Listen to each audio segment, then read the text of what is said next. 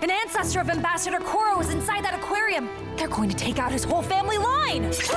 Oi, drop the shiny gizmo, mate. Stepped in the wrong place. It's our turf, mate. Look, we don't want any witnesses. Oi, let's get out of here. I think we have to kidnap that octopus and take it to a safe house. Then we. Give me that jacket. What are you doing? I'm robbing these street punks so we can all dress up in these old timey outfits. Yeah, we don't have time for that. But that's like the fun part of the whole time travel thing. No! Stop messing around!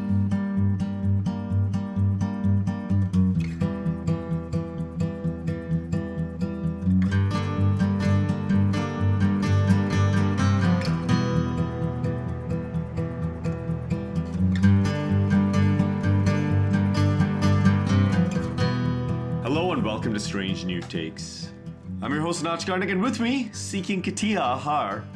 Bill Woywad. and Emily Bowen Marlar.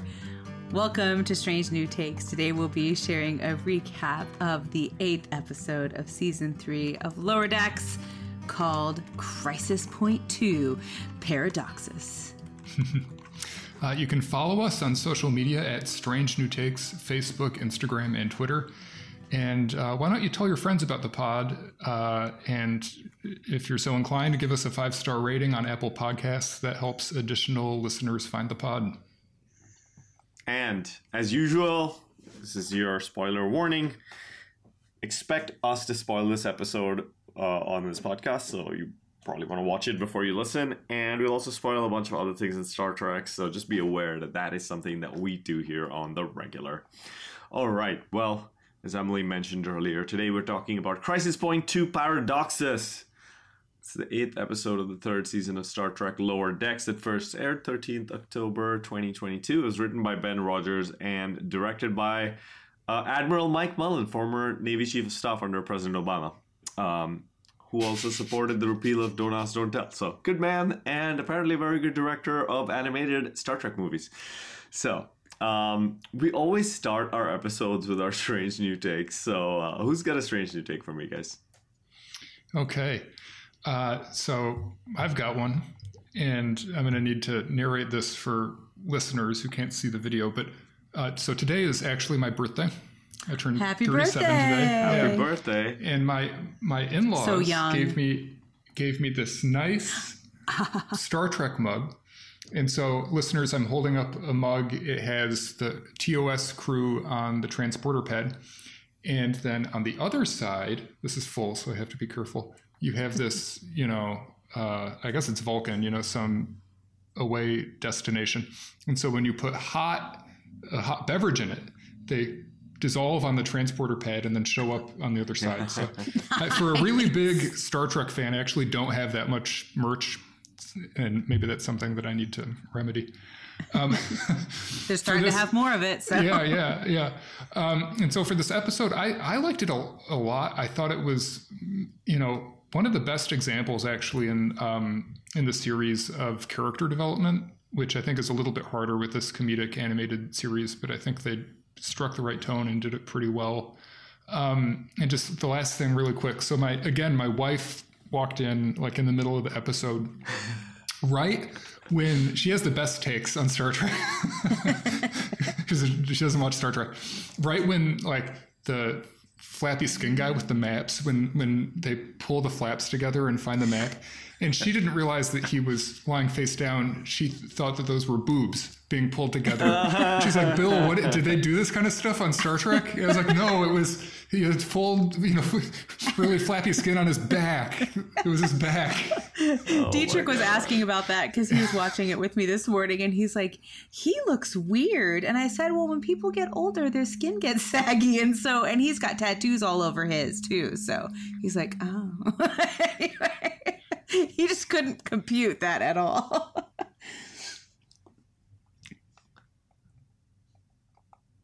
Emily, do you want to go or do you Is it- want me to oh, go? is it my turn? I guess it is my turn. Sorry, I wasn't sure if there was more to say. Um, well, I'm back because I've been listening to our podcast and realized you all needed um, a presence back on this Jesus, we needed. Jesus. After the last one, I was like, okay, it, this is enough. I need to get back on there, and I rearranged my whole schedule so I could do it now. And I've been, I have had a stupid busy month. I was in an opera, and so I had rehearsals on Saturdays and every evening, and Wow. anyway, and then uh, had the opera, and then the next weekend I had a big regional assembly thing for work, and oh, it's nice to have a Saturday where I don't have it scheduled up the wazoo. Um, and let's see, so I don't know that that's a strange new take; it's just life. Um, but for this episode, um, I really appreciated. Um, that they put some sort of filter on whenever they were on the holodeck so that it looked like an old film. Like it had the you know like how film gets the dust spots on it or whatever? So they had these little black flittering things that would kind of go across mm-hmm. the screen. I really appreciated that. I thought that was cool. And i didn't notice that from the last time. I don't know if they did that. They probably did. I just didn't notice it in crisis point. So it was cool to see in this one I yeah, we should we should talk about the visuals on this episode just a little bit after we after we get past this. Um, uh, let's see. What do I want to say? I, I'm of two minds this week. On the one hand, it's kind of like people who move to Minnesota move to a place where we get a ton of snow early, and then when it snows early, everyone's like, "What? How did that happen?" It's like we're in Minnesota. on the other hand, what the hell, guys? Where why is there snow on the ground? yeah it did i forgot it snowed up there didn't it does it usually snow this early Uh, I think this is on the earlier side, hundred percent on the earlier yeah side. yeah Uh, I'm growing some grass, and I'm hoping that it didn't just kill all my grass. Well, you Um, know, we're supposed to have like sustained temperatures in the upper 20s for three or four hours overnight next week. So I wish we'd get Yeah. more of a reprieve from like the sweltering hot to the freezing cold. I don't know why we can't have a longer period in between those two, but because we don't live in Greece. Let's put it that way, right? Or, or California, or whatever. Um, Lesai. Well, uh, so so that's I'll, I'll leave it there for for general strange new take, but um, I'll just say that you know it, one of our podcasts and most more infamous moments is the Crisis Point One episode that stretched to an hour and forty five minutes of whining and angry denunciations of Star Trek Lower Decks, um, and I was a little afraid that I that I would have strong feelings again, and I don't. Uh, this was a very pleasant episode. I liked it a lot. In fact, it even had a profound lesson in there. I think that you know I'm sad Rudy isn't here because last week he was he kept insisting that the bird dicks had a lesson to teach us, and I was like, no, there's no lesson here. And I think this week there is. So I'm sad he's not here to tell us what he thought the lesson was. So maybe by the way, I just have to pop. I know this is not about this episode, but last week's episode, I just have to pop in. As I was listening to it, I was like, I don't know how I would rate this. Like, I have no idea how I would rate this episode, and I just it made me feel, you know, I felt solidarity with you all when you got to that part, and you all were like, I don't know how to rate this. This defies our normal rating system. Yeah, you guys both. Neither of you were on the last episode, and I'm just like, what the heck, you guys? Like, what what was that episode like? Oh my god! Of, of Lower Decks, not the episode of the podcast. The episode of the podcast was also weird, but it's because of the Lower Decks episode being weird. Like, what y'all, real quick, what y'all think of that one? I thought it was really creative, and that you know, and that's when you're doing a show like this, you should do weird stuff like that. Yeah, yeah. I just I I really couldn't decide if I liked it. if I- so yeah, I I don't know how I would have rated it. Like, yeah, I, I just don't know. Peanut hamper's the worst though. I mean, like the literal worst. So I said that several times throughout the episode. but, It was, uh, yeah. I think I think not only was it an experimental format for for Lower Decks where we don't follow our characters at all and instead are off with a side character on a different planet, but they really just went very like almost Rick and Morty with their with the tone, and that was just it was interesting. Anyway, anyway, Yeah, okay, was- okay, okay. it was different. Yeah. So, um, well, getting back to this episode of, of Lower Decks Crisis Point 2 Paradoxes, here's the uh, episode summary from Memory Alpha, which, by the way, I think the Lower Decks summaries are all being written by the same person this year, and they're not very interested in, in writing summaries because this one says Boimler's holodeck movie sequel tries to live up to the original. It's true. Yeah, yeah. Uh, technically true, if not in detail. I would say Boimler has a crisis of faith after learning of a, a, a family tragedy, and Tendi and Rutherford squabble over how seriously you should take the lower the holodeck. How about that? Yeah. Okay, there we go. Much better. I think you, you, you should write them notch. I should be on Memory Alpha. You are correct. By the way, I genuinely I don't think I could do wiki editing though. You know how the internet there's this theme where like at first it's like, oh, this is just a casual like something new happens on the internet and everyone's like, this is a cool little thing that like casual people use. And then a specialized class of users exists. So this is like Instagram and influencers, right? Like Instagram was just like a fun place where you posted pictures of your life, and then there was a specialized class of people that came about being influencers and like showed off their lifestyles and sponsored sponsors. Same's true for like Wikipedia and Memory Alpha, where there's these like hyper editors who like make like millions of edits a year. They like are like there's definitely like a, a thing where like a small group of people writes 99% of Wikipedia, and then there's like a ton of other people that make like little edits to like one article. Um, so yeah, I don't I don't think I could I could be that guy, you know, like making edits to like Wikipedia or Memory Alpha. I just don't have that much interest in those things, like to dedicate my life to it, you know. Uh, anyway, well, this this episode opens with Captain Dagger rushing in to save the Cerritos. uh, and this is where I noticed the the cinematic quality that you're talking about, Emily. Where first of all, also like we have the classic thing where like a big bulkhead falls from the bridge ceiling onto the floor when there's damage. It's like this seems like a it's like something that they were trying to avoid when building these starships. It's like having a destructible bridge, but um, and then there's just like lens flares everywhere, and yeah. What what else did you guys notice about the visuals? Well, um, I'm skipping ahead a little bit, but I I loved all the um, TOS movie. Yeah. I don't know patina that they put on top of it, and especially loved the the video that explains Oh my the gosh. chronogami. And Rutherford is like, "Wow, look at these graphics!" But it's seriously like the Genesis device, you know? totally. I had the same thought. Yeah. Yeah, they, they went like full Wrath of Khan uh, Genesis device, like you were saying on the on the little video with like the.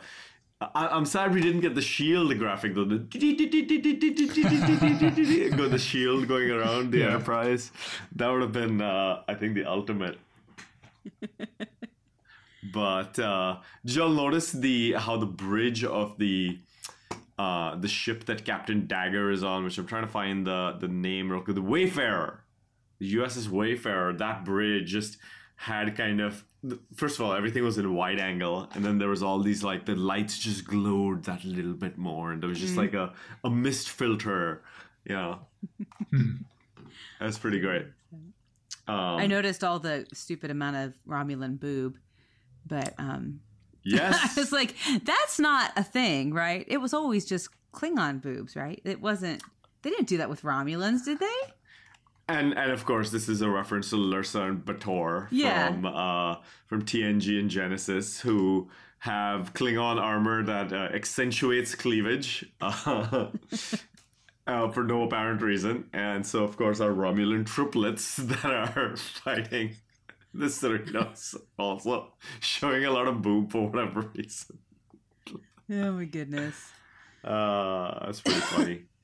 um, and then we pretty quickly realized that this is a this is a novel written by Boimler to try and uh, top the first crisis point that Mariner wrote, and he but he's pulled away, and then when he comes back, he is a little bit disinterested. Did y'all pick up on this disinterest? I was like immediately I knew something bad had happened.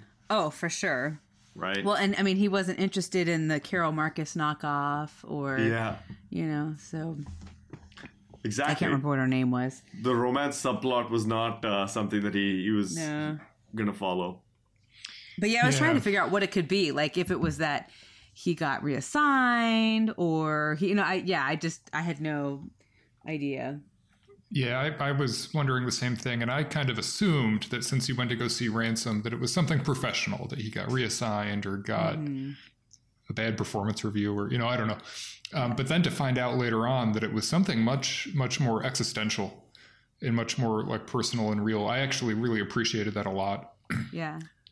I think I think it was kind of profound for lower decks in terms of like how hard it hit, and I think it was a creative way to give us some to flesh out how the holodeck works as well. Because now we have what, what do you do if, if you just go off and start doing some side stuff? I've always wondered, right? Like, what does a holodeck do if you don't stick to the storyline that someone has written for you? And today we found out it basically extrapolates. Yeah.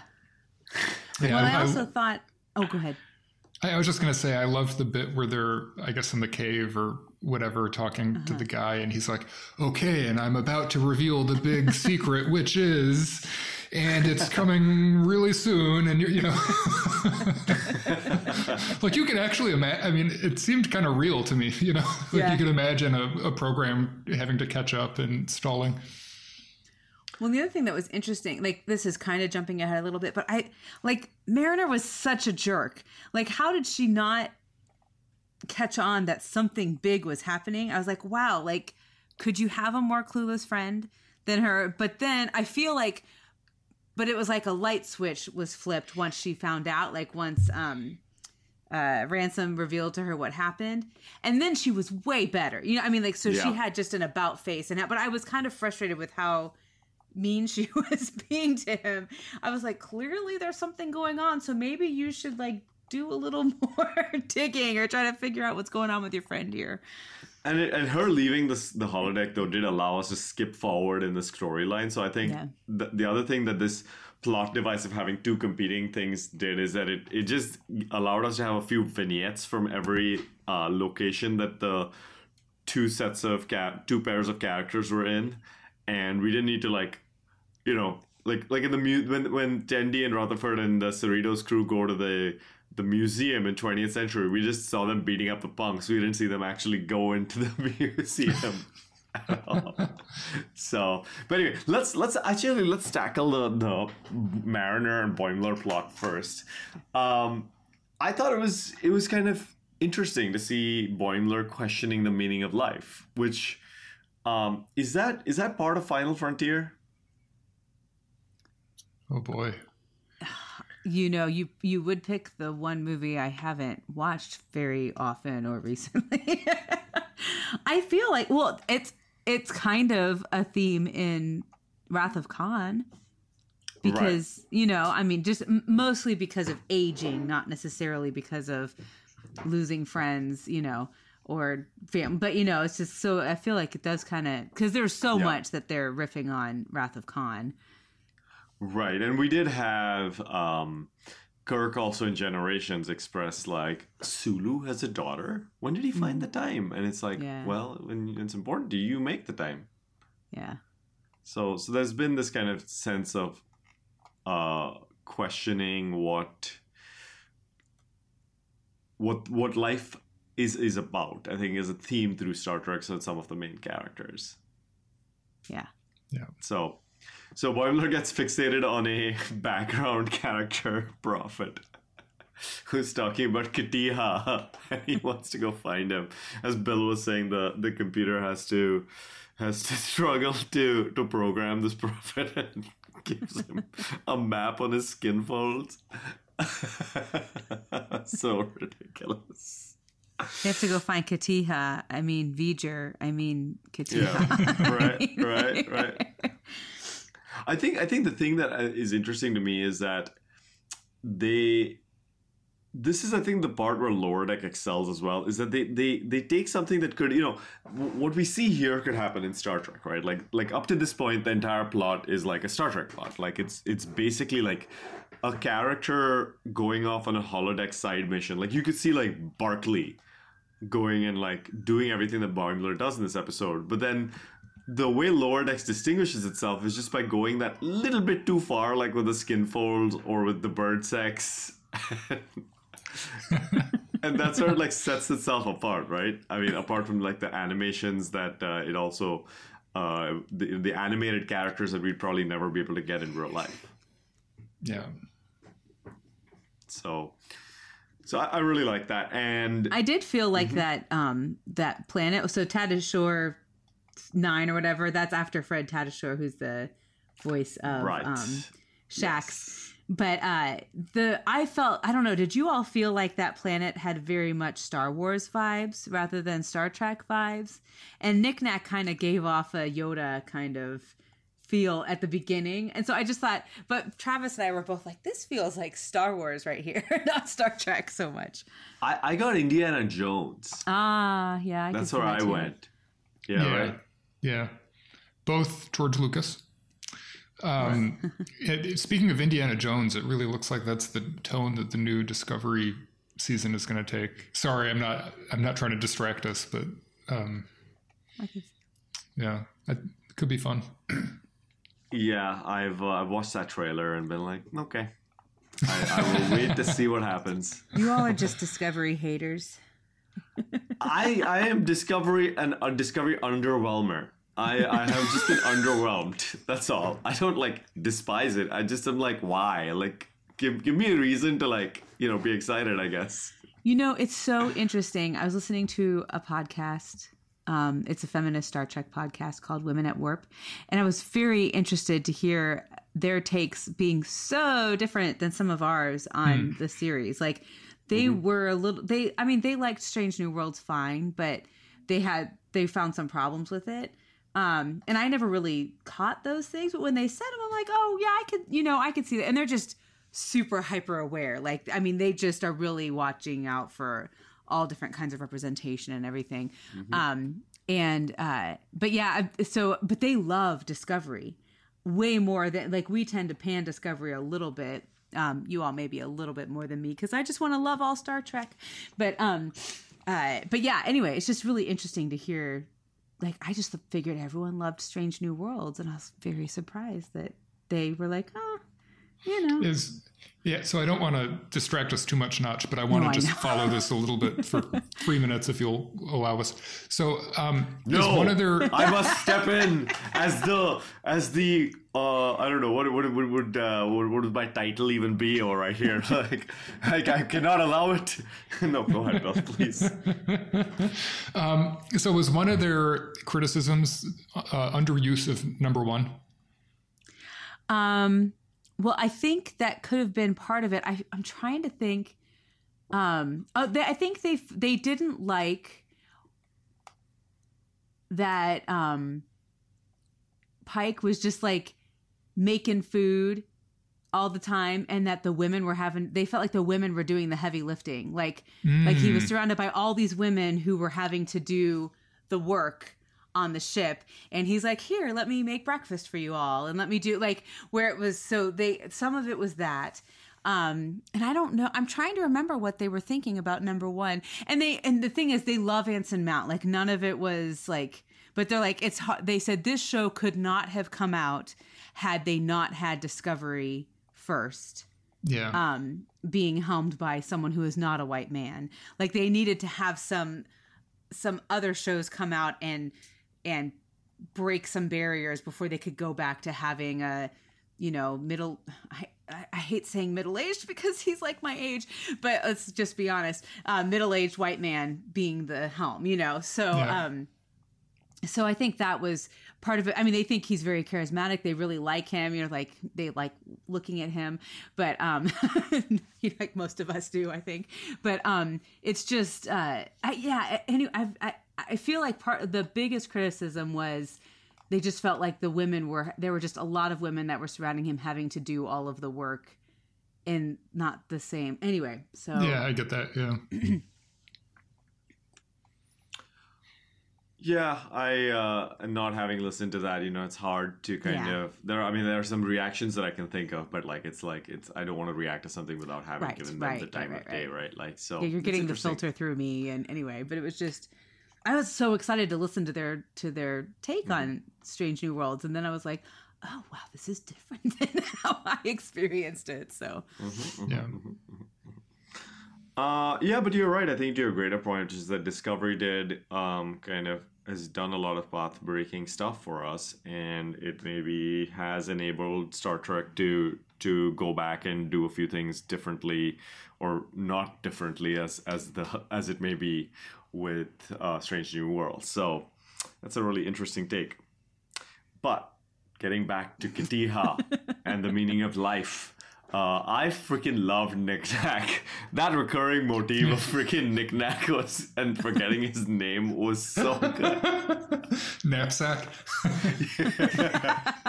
well, and then when he Knock, becomes knock. like this huge creature, like and transforms into this ass kicking, like I mean, isn't Boimler like? Doesn't she kind of break the fourth wall and she's like, "Whoa, knickknack reveal number two. Like, or whoops, to the third act reveal. Way to go, third act reveal, or something. yeah, yeah. yeah, yeah. And, and it's just generally, I think this these crisis point episodes allow like I think this episode and the previous episode. So someone said this about the previous episode, but I think it's true for this one and that one, which is that these are lower decks takes on lower decks. Like you, you know what I mean? It's it's a meta meta commentary or like a meta parody and satire, mm-hmm. and I freaking love it. And the like the, the the one time I saw that was like Mariner being like, oh, he's gonna have this like inspirational speech that like he's about to convince everybody to to join us, and then they just start wailing on the acolytes in the ship and beating them up.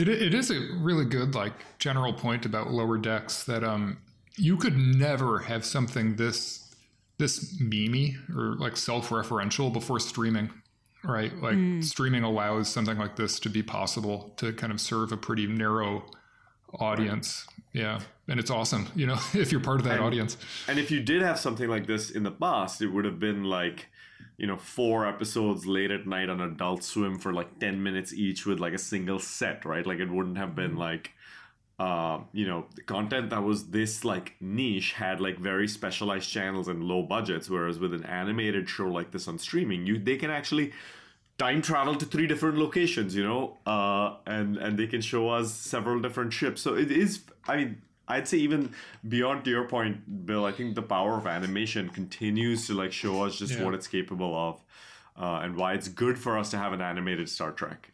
yeah Well, so so they they find Katiha and ask him the meaning of life, and turns out it's one of those like uh, little affirmation generators. so aphorism generators. Um, I I really thought that they might end up on the planet with those three big brain dudes from um, the cage, you know. Oh yeah. And so Kitiha might turn out to be like those three dudes or something like that. That's what like uh, my mind went to when they landed on a planet full of rocks. But instead, we get the rock creatures, which look a lot like the rock creature from Final Fan, uh, the Final Fantasy, the Final Frontier. Um, and inside it is the Kitty Hawk.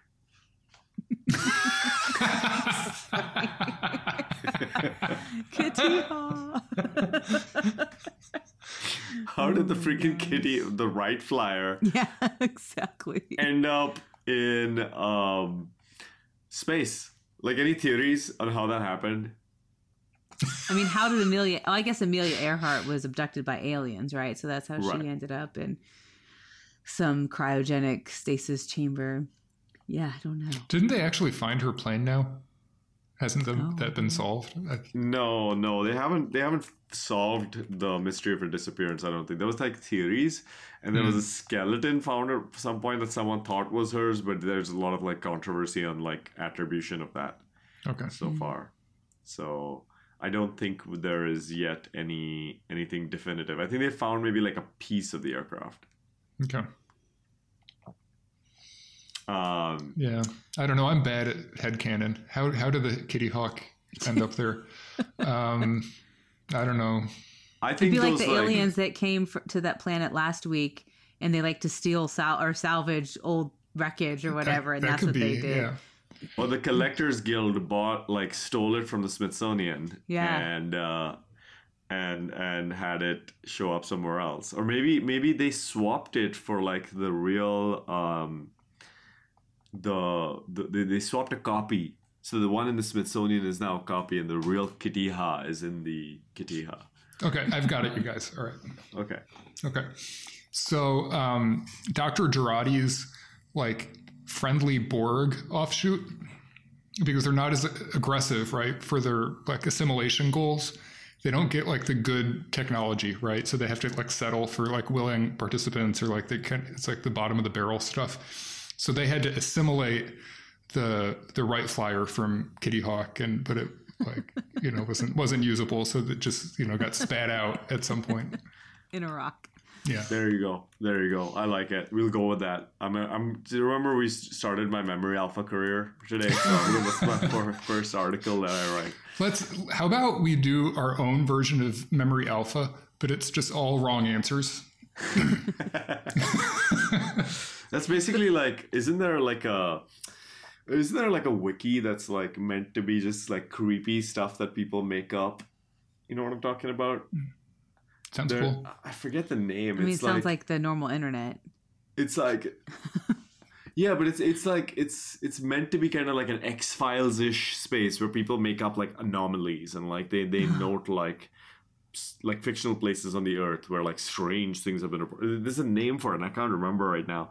Uh, but there's like a full like Reddit about it. There's like a lore about it that people have written like books on the stuff. It's it's like super deep. It's years old now. I forget now. But anyway, so Boimler climbs into the rock monster. It's too hot. He gets dehydrated, falls asleep, and ends up meeting Sulu. what? I, I love that. It was so so nice to have George Takei do probably Yeah. one final um, scene. Really Yeah. great. Yeah, yeah. They It had was to a bring total somebody surprise from to the me. crew back. Yeah, I wasn't expecting it at all. And and and the and the misdirect man with the Kirk on the mailbox. Yep. Yeah. Yeah. And it's a kind of funny in a meta way about because they just like famously do not like each other or uh, george takei does not like william shatner at all um, and does not have nice things to say about him so it's also just kind of funny in that meta way of they didn't want kirk they wanted sulu instead Yeah. And do you, do you think Kirk would sell his house to Sulu though? Like, I feel like Well- Kirk loved his horses. What do you mean sell? Like Oh, in that's exchange for money? What is that? Okay, Michael. it's okay bruno no um, yeah, yeah, yeah. I just, I just think Kirk would like take his horses with him, you know, like on the on the ship if he went somewhere. But anyway, um, let's let's take a quick break here. We'll come back and talk about Tendi and Rutherford and the chronogami. What were the Melpinar triplets after this time? The Chronogami, a top secret Starfleet prototype which can penetrate temporal barriers. Chrono, because it involves taking time and folding it in on itself like the Japanese art form. Yeah, of origami, or- right? Yeah, we, we get it. I thought the chronogami was theoretical. Well, consider the theory proved. And now the Romulans have it, and I bet my pips they're going Computer to. freeze program. Welcome back to Strange New Takes, where we've been discussing Bill's collection of Agatha Christie books that are in his background, behind, sitting behind him on the bookshelf. How many books did Agatha Christie write? Do you guys know? I th- I think it's between 80 and 100. And that would, I mean, that's an output of at least a book a year for her entire life, right? Like that's, It's incredible. Uh, yeah, yeah. yeah. She was she was eighty five, so that's that's really fast. Yeah.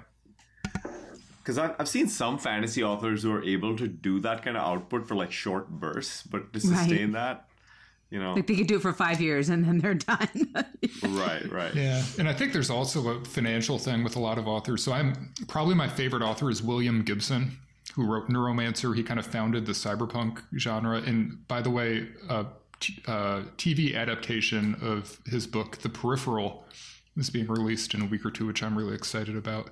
Nice. Anyway, you know, with William Gibson, like he wrote Neuromancer, I think in his early 30s. It was a like a big hit, and then you know he came out with a book every couple years initially, and then every three years and four years, and and now it takes him like you know I think the next one will probably be a decade between books because once you when you're an established author, you have that nice royalty stream from all this. You don't need to you know you don't need to do it to make a living, right? So Right. just do it on your own time. But Ag- Agatha Christie just kept kept uh, producing them. Yeah, I think we we can establish a scale of Agatha Christie to George R. R. Martin on speed of output. Right. Yeah, he has a lot of royalties coming in, right? Yeah, George R. R. Martin. He has no I mean, reason to write. Yeah, he's just not writing stuff at all. Uh, but anyway, getting back to Crisis Point 2 Paradoxus, um, we get the chronogami. Do you guys know what the chronogami is? Could someone break that down for me? Well, it's chrono for time. And the Japanese art form of folding paper, also known as origami. We got it. We got it. We described- know. I, I just loved all the like techno babble, which again, this is this is what I was saying. Like this is lower decks just getting incredibly meta. It's just just the, he he literally like is at one point I think Mariner tells yeah, the, she's like, you can't just say a bunch of words that don't mean anything. And then they kind of pause for a beat. And it's uh-huh. kind of like, oh, really? Um, but I mean, that's the thing. This is like a classic Star Trek plot. Like this could this could have been a movie, right? Like this could have like I can believe Mike McMahan just going to the the Bad Robot offices, being like, "Hey, Alex, can you just give me like the worst script that you've got?" And just taking the like, like wholesale taking the concept, Chronogami. And so the Romulans go back to um, erase the Federation from history uh, very original. They first go to try and disrupt the translation of the Algaic Slimore language by the Squid Ambassadors. and then they end up. I was sad though. We did, I was I was excited for them to talk to some people in those red Starfleet outfits, but they didn't spend much time there. And then we move pretty quickly on to the museum where the punks. Uh, Of course, they're, they're Australian punks. yeah. Of course. When I did like, they did have the homage to the big boom box yeah. uh, Yeah. with one of them. So I just, I freaking, I mean, that's the thing. I think this, the dialogue in this episode was so good with like, we mentioned Nick Knack before and some of the stuff Mariner said to Boimler, but then in this one, you had um, Shaxs is saying, look, we don't want any whack witnesses. it was great.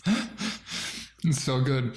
And then, you know, transitioning to Rutherford and Tendi, you know, so Tendi wants to forge ahead with a mission. Rutherford wants to put on the cool punk outfits, Right. and he can't fit into them. And he's like, "Oh, I think we need to find some bigger punks."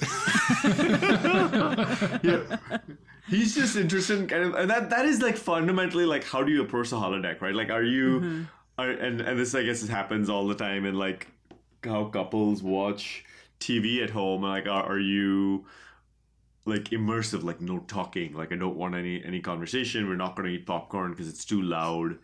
Or are you the kind of person who's like yucking it up with with your partner or whatever in front of the TV? And that's kind of what Tendi and Rutherford, the problem they're having. Rutherford just wants to eat and have a good time and just kind of l- meta laugh at the story, whereas Tendi is really like deeply uh, involved.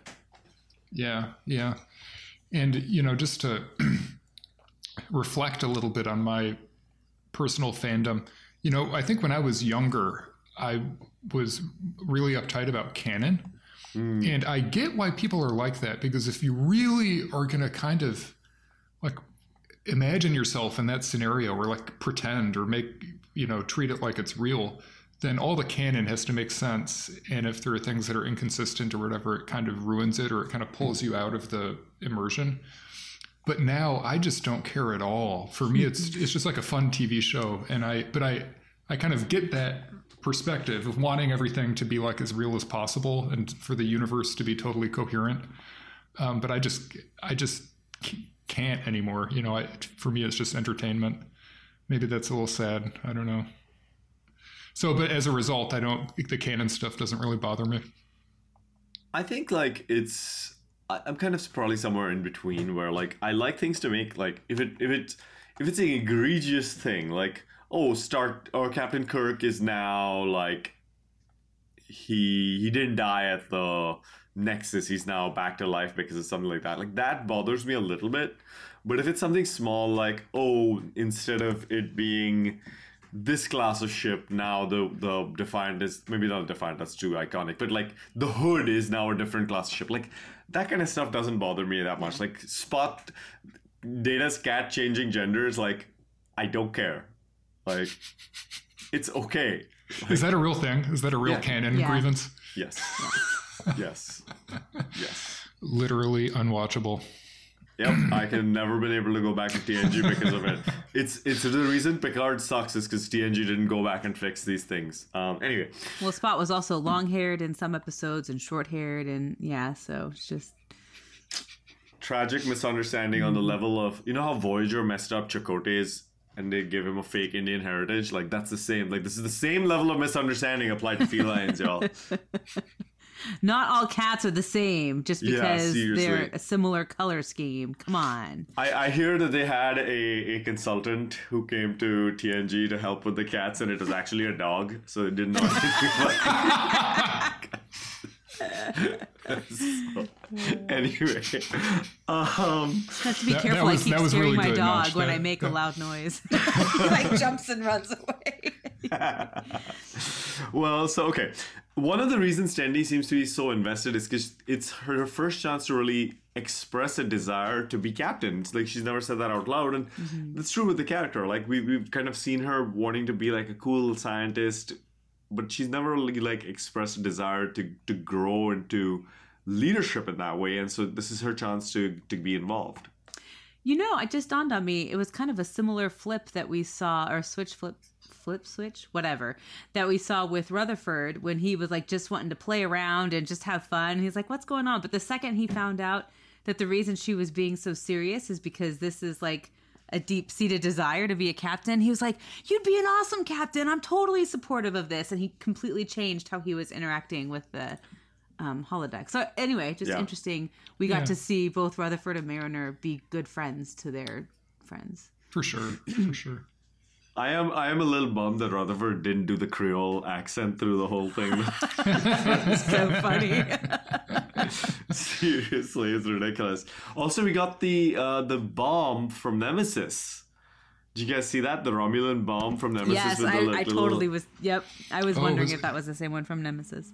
I didn't realize that was a thing because I saw Nemesis when it came out and then have made an effort to never watch it again. So I had almost forgotten you guys until.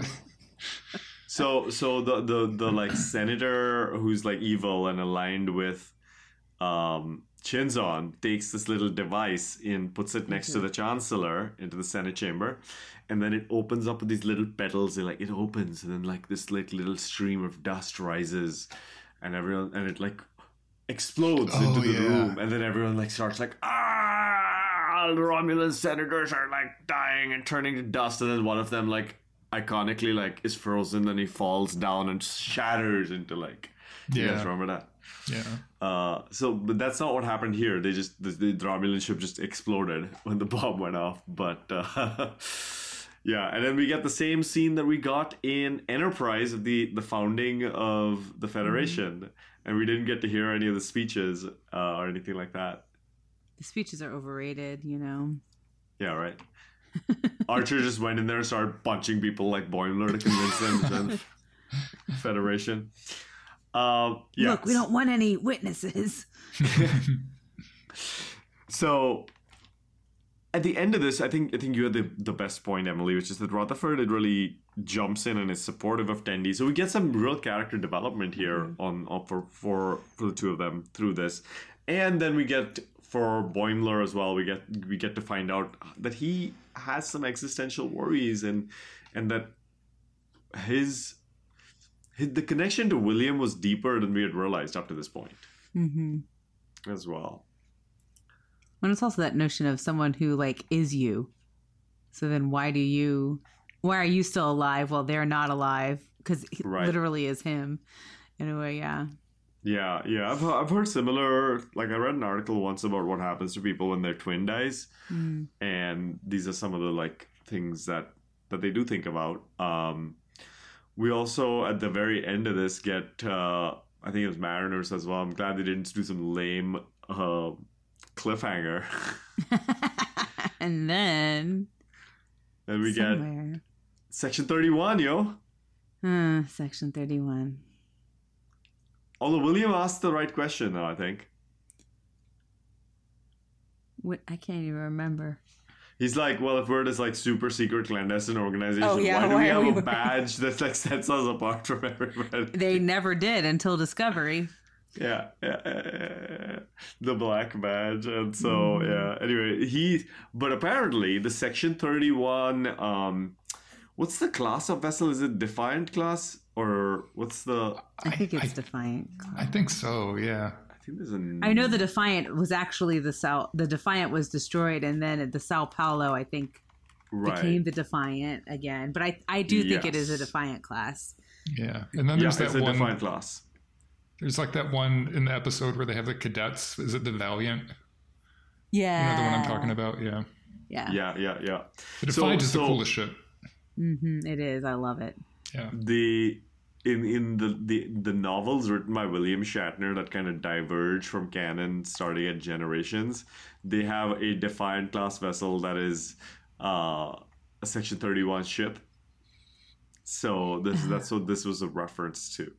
Um, So the Shatner versus now canon, and and I don't know if you guys got the uh, piece about Mariner referencing that she's not willing to go back and kill Kennedy. Yeah. So that was a scrapped plot idea that Gene Roddenberry had put forward for the initial sequel to Star Trek The Motion Picture, in which the Klingons would travel back in time to thwart the assassination, leaving Spock to kill Kennedy. oh my gosh! No wonder it was scrapped. No idea if he wanted Spock to have a gigantic codpiece while doing it.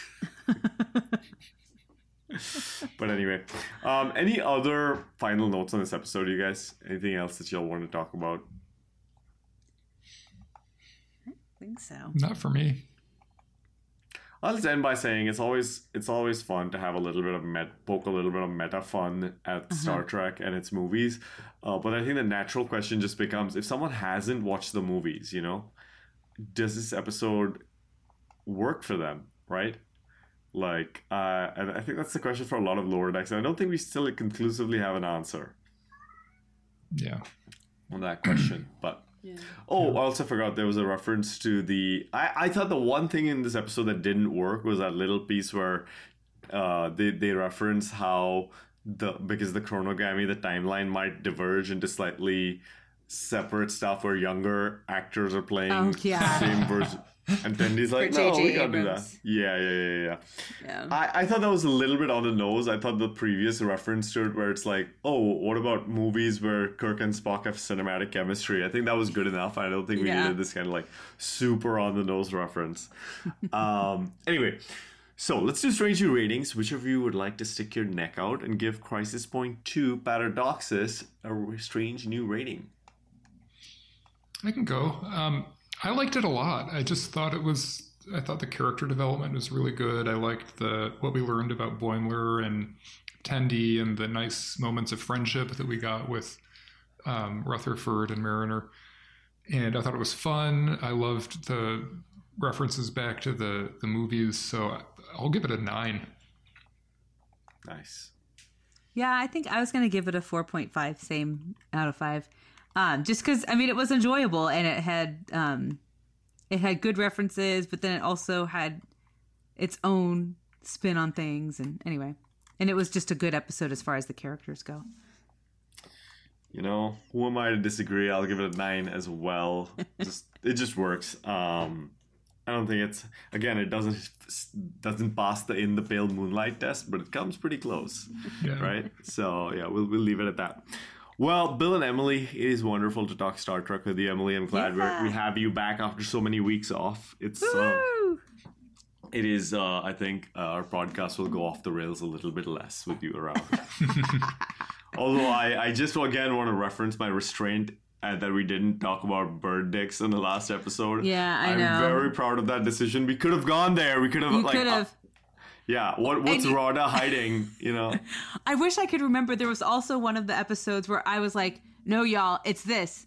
it's this. Like I was doing the whole yelling at you while you were in the podcast because you all were like totally missing this one reference that one of the episodes had, and I was like, why are they not getting this? But Yeah, I was driving, bet. so I couldn't text you all and tell you what it was. I, I do when I'm li- listening to episodes that I'm not on. Sometimes I want to like contribute, and I can't. Yeah. It's very frustrating. It's very frustrating. yeah. well, maybe that's what Adam and Rudy will be doing when they listen to this uh, back. I hope whatever it is the two of you are doing, it's I hope it's a good time. So thank you for being our other usual co-hosts. Thank you, dear listener, for making time for us in your week as usual. Um, thank you, Jishnu Guha, for recording our theme music. We always appreciate hearing you strum away at the guitar. And special thanks this week to the scientists who came up with the chronogami for giving it such an obvious name. Sometimes with Star Trek names, it's really hard to tell what something is. Here it was like, okay, that's exactly what it is. Perfect, great, let's just do it. It's not the Nexus or whatever, like, what the hell is that? You know? So, anyway, special thanks to those guys. All right, thanks everyone, goodbye. See you next week. Thanks much. Bye.